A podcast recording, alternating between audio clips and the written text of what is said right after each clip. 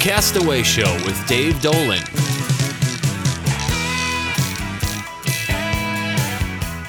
Hello, Anza. You're listening to nine sixty-three K O Y T Coyote Radio, your local station right here in Anza. You just tuned in to your source for fishing reports and information. I'm Dave Dolan, and I'm here with the Castaway Show. Hope you'll stay with me, give you your fishing reports, where they're biting, how to catch them. Got a new uh, topic for you to talk about tonight. Got a recipe, and we'll do some boating tips too. Like to hear from you out there. You can contact us by email at programming at nine sixty-three K O Y T dot org, or you can give us a call at seven six three K O Y T. The numbers on that are seven six three, five six nine eight. Would like to hear from you. If there's anything that you would like me to cover sometime, if you got some questions, or if you'd like to come in and join me sometime in the studio, maybe talk about your favorite fishing story, like to do that too. So feel free to contact us here. Hope you'll stay tuned now, and together we will cast away. Well, everybody, if you've been outside, you know we're definitely in a spring mode right now. Days getting longer, quite a bit warmer, and things are changing around on the fishing scene too. Got to talk about the trophy fish that was caught this last week. This was down at Miramar Reservoir down in San Diego County. There was a fourteen point eight pound bass landed there. That is the biggest bass of the season that's been landed. It was a fisherman that over the last four years, each of these last four years, he's caught a bass in double digits. So he really has that lake figured out. I'd also like to ask if there's any uh, people out there that are big on bass fishing, contact me, maybe uh, come into the show and we can talk about that. Of all the fishing I like to do, I've got to admit I'm not a real big freshwater bass fisherman, but I know that's really big around here. In fact, Southern California is probably the capital of the whole U S as far as the big bass fishing. So if you got any bass fishermen out there, get in touch with me and we'll talk about it on the air. Going down the hill to Diamond Valley Lake, the bass down there are kind of in a pre-spawn mode. I expect that they will start picking up and biting here pretty soon as they move into the shallows. It's real good for striped bass, striped bass fishing down there right now. And uh, a lot of that has been kind of wind dependent. For some reason, the last couple of weeks, there's been some wind down there, and it seems like the days the winds blow, it kind of shuts down the bite. But, um, you know, with the spring weather, that wind should calm down and maybe get a better striped bass fishing bite down there too. They are getting big bluegill down there, up to a pound and a pound and a half. Right around any one of the three dams down there from the shoreline would be a good place to do that. Down at um, Paris Lake, that's been real good on the uh, bass fishing there too. Doing real well on three to four pound bass, mainly on the uh, east end of the reservoir. They're using a lot of crankbaits down there and some other baits I don't know a whole lot about, so I would like maybe a bass fisherman to come in here and clue me in on it sometime. They're also doing real good on the bluegill along the shoreline too. Also down the hill, Lake Skinner, they're doing really good on the striped bass. They're getting them down there up to six pounds. Actually, the uh, key to fishing down there right now, they tell me that anything around Launch Ramp two is producing just about everything in the lake there right now. Striped bass, largemouth bass, and also they're getting trout up to four pounds there, and the occasional catfish. It seems like it's all happening right around that Launch Ramp two. Once again, down on the uh, west side of the hill from us, Lake Elsinore. Now, that is really a bright spot for us this season. You know, over the last few years, if you drove by Lake Elsinore, that lake has looked pretty pitiful. The water has been down extremely low. Because it's so low in the summer, it gets really green and um, didn't look too appetizing. But with all the rain that we've had this year, and there's still water going into it, and I know that it's almost into the spillway channel right now. So Elsinore is turning into a really good alternative for us. A nice thing about it is that the uh, city of El- Lake Elsinore is, is getting active in it to try to promote the fishing there. This last week, they stocked four thousand bluegill and sixteen hundred crappie down in the lake, mainly around the La Laguna Resort area, and they promised that they're going to do more this summer since the conditions are so good. Now, Lake Elsinore, it's the largest freshwater natural lake in Southern California, So it looks like it's going to be a good option for us. Going down the hill down the east side, down to Lake Cahuilla, the desert side from us, they're still having really good trout fishing down there. They're getting trout up to seven pounds. They're still on a, a every other week st- stocking schedule right now down there, so there's plenty of trout in the lake. But I was just down in that area, down in the Palm Springs area today, and it was ninety degrees down there. With air temperatures like that, that water's going to warm up, and once the water starts getting warmer, they won't be stocking any trout down there since the trout are a cold water fish. So it's a really good option we have to fish there, but if you want to do it, I'd get down there before too much longer, probably before about the end of March or so, because once they start stocking them, the few trout that's left are going to be really deep. When it comes to our mountain lakes, um, Hemet Lake and Lake Cuyamaca down in San Diego, I didn't have any reports out of them this week. So um, I do know they have been on pretty regular stocking schedule, and they're up a little bit higher elevation, both of them up over four thousand feet.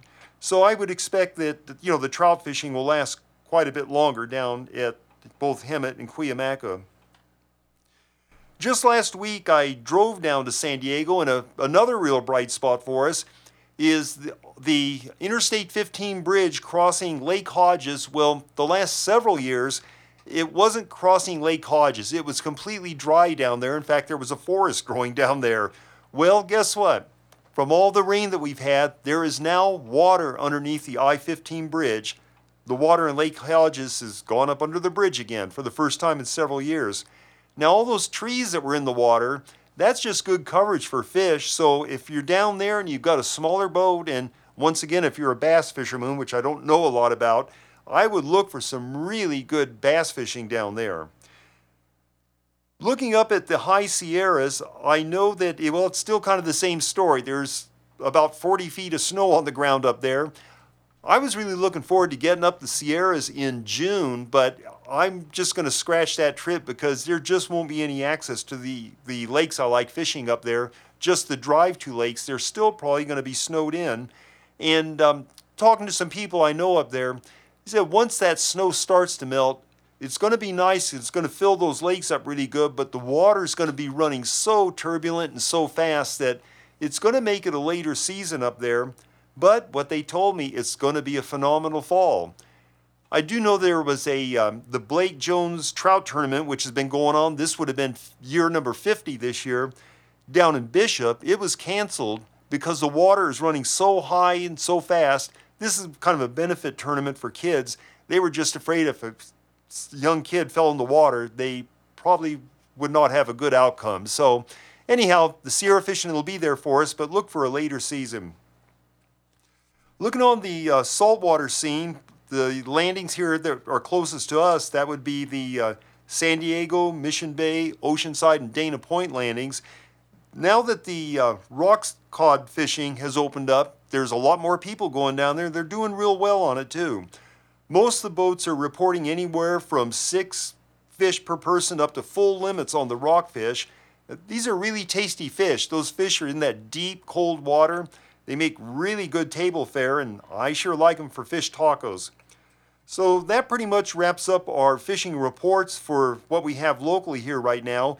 It's really turning on in the uh, freshwater scene, and the saltwater is picking up too. As long as the weather cooperates, I look for a lot of good things to come. Well, everybody, just this last week, we changed to daylight savings time, and the days have been getting longer, and then with that time change, we got so much more sun later in the afternoon, and whenever um, we get to longer days, it makes me think about the, my favorite place in the whole world I've ever gone to. We may have long days down here, but I'm talking about the land of the midnight sun, Alaska. This has got to be the ultimate road trip that I've ever taken, and it's my favorite place in the world. Now, first of all, we're talking about a very big area. If you put a couple maps, if you could put a map of Alaska over the United States, it would literally stretch from coast to coast, Pacific to the Atlantic, border to border, Canada to Mexico. The place is just bigger than life, is the only way I can describe it. So I'm not going to get it all in in one show here, but I do want to talk about a, one of the areas that we've gone to. Now, ever since I was about twenty years old, I always wanted to do my dream trip of going to Alaska. But it ended up that most of my adult life, I was working in the swimming pool business, self-employed, and when you have your own business in swimming pools, you just don't get to take summers off. And that meant I didn't get to go to Alaska. Well, four years ago, I sold my business. Short time after that, my wife called it a career. That was the end of May. Two weeks after that, we had the R V hooked up. We hit the road, and we were on the road for three and a half months. We drove up to Alaska. I often, when I'm talking to my friends now, I say, if I start talking about Alaska and get going and going, like I probably will right now, I just tell them, you know, if I get talking too much of Alaska, about Alaska, just tell me to shut up and I will. But once I get going on it, it's such a phenomenal place, I just can't quit talking about it. So anyhow, there's kind of like two different Alaskas. The one Alaska would be Southeast Alaska. That's what goes down along the coast, and actually it's, it's just kind of like the west coast of British Columbia. That's where all the water is, well, all the water, the coastline, a lot of water too, being there's a lot of rain. And then there's what I call the mainland Alaska or interior Alaska. That's the big part of Alaska. Now, it's almost like there's two different cultures, two different sets of people in, from Southeast Alaska to interior Alaska. I talked to people in Southeast Alaska that lived there all their life that had never been to Anchorage. Southeast Alaska is very isolated. You can only get to it by boat or an airplane. I also talked to people up in the interior Alaska that said, oh, you know, Southeast Alaska, that's not Alaska. That's that's just uh, northern Seattle or, you know, part of British Columbia. They ought to move the capital from Juneau up to Anchorage, you know, because that's where we all live. So it's kind of like a little culture Um, battle between the two of them. I do know that I've talked to a lot of people in the past that said, well, you know, I've seen Alaska. I've been up there on a cruise ship. Well, you know, cruise ships are nice. I've done a couple cruises. I'm personally, I'm not real big on them, but I know a lot of people really do enjoy them, and it is one way to see part of Alaska. But um, on a cruise ship, all you're going to see is three different ports, making eight-hour port calls, and um, basically, that's just it, Southeast Alaska. I know when um, I was in Seward, Alaska, I talked to a local there. There was a cruise ship that came in, and he told me, he said, well, you know, he'd lived there all his life. He says, well, what these people don't realize on a cruise ship is about Alaska, if you looked at your hand, and your hand was Alaska, all these cruise ships are seen as like the tip of your little fingernail. It's really so much more to see. And you will see so much more of it if you drive up there. But then again, you're talking about a major commitment. We took three and a half months doing it. On that first trip, we drove ten thousand eight hundred fifty miles. Alaska is a long ways up there. And once you get there, the distances are so big too. And to see the different sites you want to see in Alaska, you may be talking Denali, Dawson City, the Klondike, going down the Kenai. That's almost like saying, well, you know, we're in San Diego right now. Let's let's drop by Tucson, and while we're at Tucson, let's go on up and see Salt Lake City. You're talking those kind of distances up there, so you got to plan your trip out accordingly. But I do know that if you do drive up there, that, well, the Auto Club, they call this trip the ultimate road trip. You'll see things on there, just unbelievable sights, but I will say it's not for the faint of heart either. You're going to go long distances in some really big country. You're going to see grizzly bears alongside of the road too. So, um, you know, just beware. But it is drivable in any car. Anybody could do it. If, but then again, you do have to have the time for it. I do want to talk maybe tonight just about uh, Southeast Alaska first, and then some of the fishing that can be done up there. Now, the only way to get to Southeast Alaska is by boat or plane. There's no roads that go to it. And once you're there in the towns that are in Southeast Alaska, a lot of these towns, the only road may go five miles one way, five miles the other, and that's it. So you're really isolated right down there. One way I really enjoyed Southeast Alaska is, is well, I flew up there on one trip, and I got on the Alaska Marine Highway. Now, this is literally a highway by boats, and it's the way people get around in Southeast Alaska. These boats are run by the state, and um, you know, if they need something in some town, if they need a tractor from one town to the other, it goes on the marine highway ferries. People that go up north in an R V, they sometimes will load their R V onto the marine highway, and they'll start at the south end, then get dropped off at the north end of it, then start their drive. That does eliminate a lot of driving miles, but it's pretty expensive putting an R V on there. So, but anyhow, um, I've actually driven the Alcan twice. We did it in the year twenty thirteen, and we did it again this last year in twenty sixteen. You know, that's the driving trip where we saw the interior Alaska.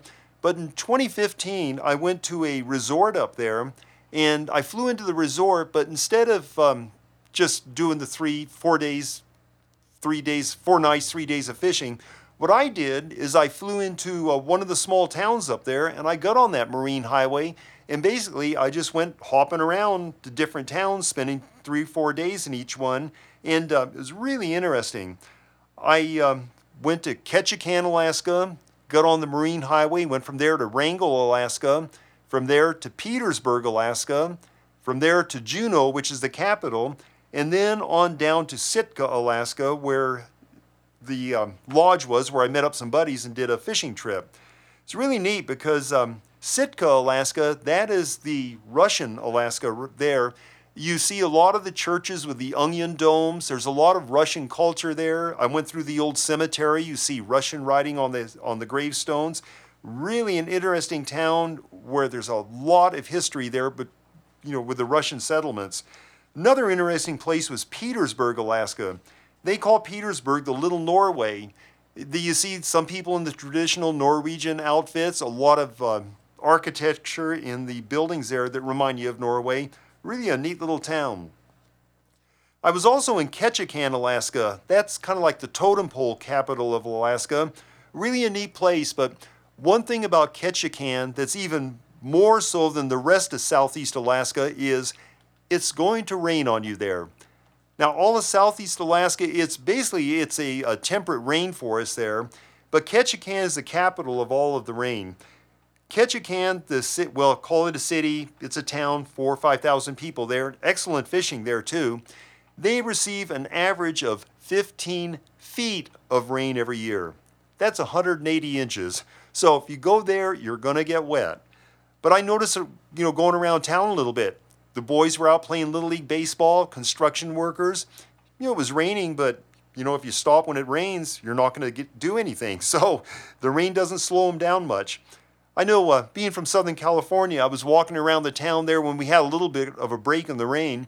And, um, you know, I had a short sleeve shirt on, and I was at a street corner, and a lady looked at me. She goes, uh, you're not from around here, are you? And I, she looked down at my tan arms, and I said, oh, geez, how'd you guess? And she goes, well, up here in Ketchikan, we don't get suntans. We rust. So anyhow, you know, be ready for it, but it is just gorgeous around there with all the greenery. Now, the fishing resort I went into in Sitka, it's pretty t- typical of most of the resorts you can fly into in Southeast Alaska. And just about every town of any size up there, it's based on fishing, and you're going to have a f- probably several fishing lodges you- that you can go into. And they're all pretty much the same as far as the way they operate. You're going to have to get in there by airplane, unless you do like I did and come in by airplane and go hopping around in all the different towns on the boat. But um, most of the people, what they'll do, they'll fly in, and you're going to have maybe a four to five day fishing package with three to four days of fishing. They take really good care of you. I mean, the lodge that I was at, and I know the other ones too, they feed you excellent. Most of them have um, nice cabins or condo type um, bedding for you. Really nice. They take care of you. You don't have to show up with any rain gear, any fishing gear. They furnish all of it. Then they all have their own fleet of boats. You'll go out, and the main target they're going to have is salmon, halibut, and then your rock cod fishing. Now, salmon fishing in all of Alaska, and I'll talk about it some other show about the interior, it's all very seasonal. You know, they, they have phenomenal runs of salmon up there, but it may only be three or four weeks long. You know, the, the Chinook salmon may be three weeks in June, the coho salmon three weeks in July, and then the sockeye come in for three weeks in August. So if you want to catch a king salmon, you go up there at the wrong season, you're not going to get a, probably not going to catch a king salmon. So Um, it is pretty dependent on the calendar when you go up there, but as long as you get out on that boat, you will catch fish up there. Just an example of it I like to tell you about is the group I met up there in Sitka. You know, we all went out for three days of fishing up there. One partner of mine caught a nice little halibut, three hundred sixty pounds. That thing covered the whole back deck of the boat. What a fish that was. We also had our fill on that trip of plenty of, of, of the rock cod, lean cod, big other big halibut, none of them three hundred sixty pounds, and we were also there during the Chinook or the King Salmon Run. So it was an excellent trip, and um, this is pretty much the way you're going to fish if you go to Southeast Alaska. Now, I just told you all the benefits, all the good things about it. Well, one thing is about it fishing this way, and it's pretty typical for all of Alaska. You know, it's a short season, and Alaska is expensive. If you go into one of these lodges in Southeast Alaska, say for four days, four nights up there, three days of fishing, when you include, you know, your flight up there, the cost of the lodge, which is all-inclusive, you throw in your tips and all, you're probably going to be at about one thousand dollars a day. So it's not cheap, but it's a great experience up there in Alaska. It may be something you have to save for for a long time, but if you ever get a chance, you gotta do it. It's just big country up there. It's bigger than life, and it's a really great fishing experience. But besides just the fishing, you know, if you're in places like Sitka, you've got the Russian villages, the, the Norwegian villages, and you're gonna meet some really extraordinary people up there. So, well, I said earlier, I have to tell my friends if I start talking about Alaska, just tell me when to quit because I can go on and on. Well, okay, it's time for a recipe here on today's show, and um, talking Alaska, guess what? I've got a salmon recipe for you. Now, there's um, several different types of salmon. There's the Chinook, king salmon, the coho, the silver salmon, pink salmon, which is what you usually get in a can, and my favorite, which is the sockeye, the red salmon. To see a sockeye fillet, it, if you've seen it in a store, it just doesn't do justice to it, because I've caught these fish. You fillet them out. The fillet of this sockeye salmon is the deepest red, almost an orange fluorescent color. It's just almost too pretty to eat. But anyhow, um, recipe I have for you here is smoked sockeye salmon. What I like to do when I uh, smoke the sockeye, I like to save the fillets for my other regular recipes, but I like to get the belly and the collar of the salmon for smoking. Now, that may not sound good. Ooh, I'm eating a fish's belly. Well, not the guts, but just the belly meat around there, the belly and the collar. Well, they aren't the prettiest cuts of meat, but that is where all the fat is concentrated, and that's what gives it the deep, rich flavor. What I'll do with the bellies and the collars, I brine it overnight. Get a, a big container of water. A lot of people like to just put a lot of salt into brine, but what I like to do is either use some mesquite or teriyaki marinade in there. That's got the salt in it, but it's not as salty as just a bunch of salt, and it adds some flavor to it. After brining it overnight, the next morning I like to get these um, the bellies and collars. I like to coat them with some garlic pepper. Then I like to get some the uh, raw sugar, the coarse sugar, and just a little bit of sugar, kind of uh, coat it a little bit to give it a little bit of sweetness. That's all I do to it. Then I put it in the smoker. What I like to smoke it in is is uh, mesquite wood chips. It's just a natural for for uh, sockeye salmon. I think the key to it also is don't over smoke it too long in there. You want to give it kind of the consistency of texture of, of ham. Something that's what you don't want to do is smoke it so long that you turn it into jerky. Now, salmon jerky, I'm sure it tastes good, but Uh, to me, what you want is smoked fish and not just a real coarse jerky. I can assure you, if you use this recipe on the sockeye salmon, smoke it in mesquite, this salmon will taste almost candy sweet. It is probably my favorite smoked fish I've ever had. So anyhow, try this one with your sockeye salmon, and it's a great recipe. I can guarantee you it won't last for long. Okay, I've got my boating tip for the, the show here. My tip for this one is about launching your boat, and I want to stress the need to practice doing this before you ever go to a boat launch. If you got a boat on a trailer, you want to practice a lot, and um, I'll tell you, one of the best forms of entertainment I think I've ever seen Go down to the San Diego Bay, the Shelter Island boat launch. It's probably one of the busiest boat launching ramps, well, in Southern California. Just get a lounge chair in the, in the shade and just watch people launch their boats. It's, uh, oh boy, some of them definitely should have practiced before they go there. In fact, one time when I was there, there was a group of people up there from a boat club, and they were all sitting there in their lounge chairs. And you know, when you see the ice skating competition, after the skating, they hold up a number like a ten, a nine, a seven. They were holding up numbers for the people, how good they were at launching. Well, there were a few tens out there, but there were a lot of ones and twoses. So what you want to do then is, before you ever launch a boat, this is mainly for somebody that's new to boating and maybe getting your first boat that's on a trailer, go out in a parking lot and practice this.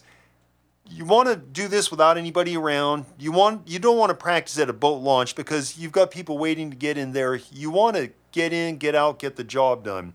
Now, this may sound kind of crazy, but the bigger your boat, the easier it is to launch it. They turn so much easier.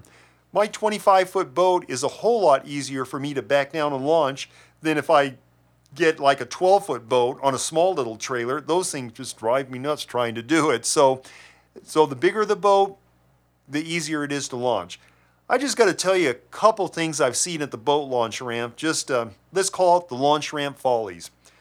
One time I went to go launch my boat, and um, there was a guy, he was sitting up there, and his boat was tied off on the dock, and his trailer wasn't anywhere around, and um, he didn't look too happy, and I was ready to back my boat down to launch it, and he goes, uh, hey, bud, um, don't launch your boat over on that side of the ramp, of the ramp, and I go, well, how come? And he goes, um, my trailer's on the bottom. I tried to figure that one out. What he must have done is unstrap the boat, but then he pulled the pin out of the hitch and just backed down. Well, the boat floated, and the trailer went to the bottom. So that's one that I saw. Another one I saw one time down at the Shelter Island ramp. The guy comes in by himself in an S U V pulling, oh, about a twenty foot boat. And I knew he was in a hurry the way he pulled in so fast, backed it down real quick. He jumped out of that S U V, jumped in the boat, started the engine. Funny thing is, he uh, must not have had it in park and set the brake. As soon as that boat engine started, the whole thing, vehicle included, slipped right down into the water. I'm talking that brand new looking S U V completely submerged in salt water. You'll have a good time explaining that one to the insurance company. No, I talked to another one. I once talked to a mechanic, and he said that he got a call from a customer that, well, he needed assistance down at the boat ramp because he just couldn't get his boat to go fast enough. It just wouldn't develop power or speed. Well, the mechanic took one look at it, went around the boat, and he said, well, you know what? Your boat would go a whole lot faster if the trailer wasn't still attached to it. So that's one thing you don't want to forget. Unstrap your boat when you put it in the water. So, but the best one I think I ever saw was down at the Shelter Island launch ramp. This big motorhome comes in, pulling a very big boat, which looked like it was just barely trailerable. I mean, they, I don't even know if they were legal as long as they were. But anyhow, they pull in there to back down their boat, and the husband jumps out, and he puts his wife at the steering wheel to back down. Well, the wife starts to back down. She kind of jackknifed the trailer a little bit, and so she pulled up ahead, and geez, I don't know if I would have even wanted to try to launch this one. She backed down, it didn't work, and all of a sudden, the husband yells at her, and she tries again, and the husband yelled at her again and tried again. About the third time, he yelled, you blankety blank. Well, at that one, that was enough. The wife jumped out of the out of the motorhome. Her husband was standing down by the water. She goes up nose to nose with him, and she says, you launched the thing yourself. And she got the, the keys to the R V. She threw him out in the water. She went storming off, and um, who knows, maybe it was to the divorce court lawyer. I just know I wouldn't have wanted to have been around him at the table that night. So anyhow, those are some of my launch ramp follies that I've seen. So my boating tip here for this show is, if you're, if especially if you're new, you get a new boat, whatever, practice launching that thing, practice backing it up and turning it in a big parking lot before you go to the launch ramp. Well, Anza, I've enjoyed bringing this show to you, and I, I really love talking that Alaska. I know on the show tonight, I mainly just talked about um, Southeast Alaska and just kind of hit the high points of it. And believe me, Alaska is a whole lifetime experience.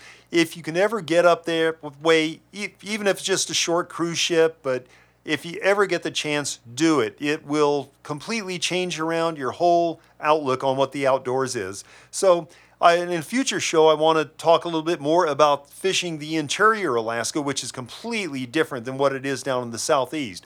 So would like to hear from you here. Remember, we're at seven six three K O I T, that's seven six three, five six nine eight, or email us at programming at nine six three K O I T dot org. Love to hear from you. Let me know what you think of the show or what you'd like to hear about, or if you'd like to come in and talk. So until the next show, I hope that you have a good time on the water, and someday together we can cast away.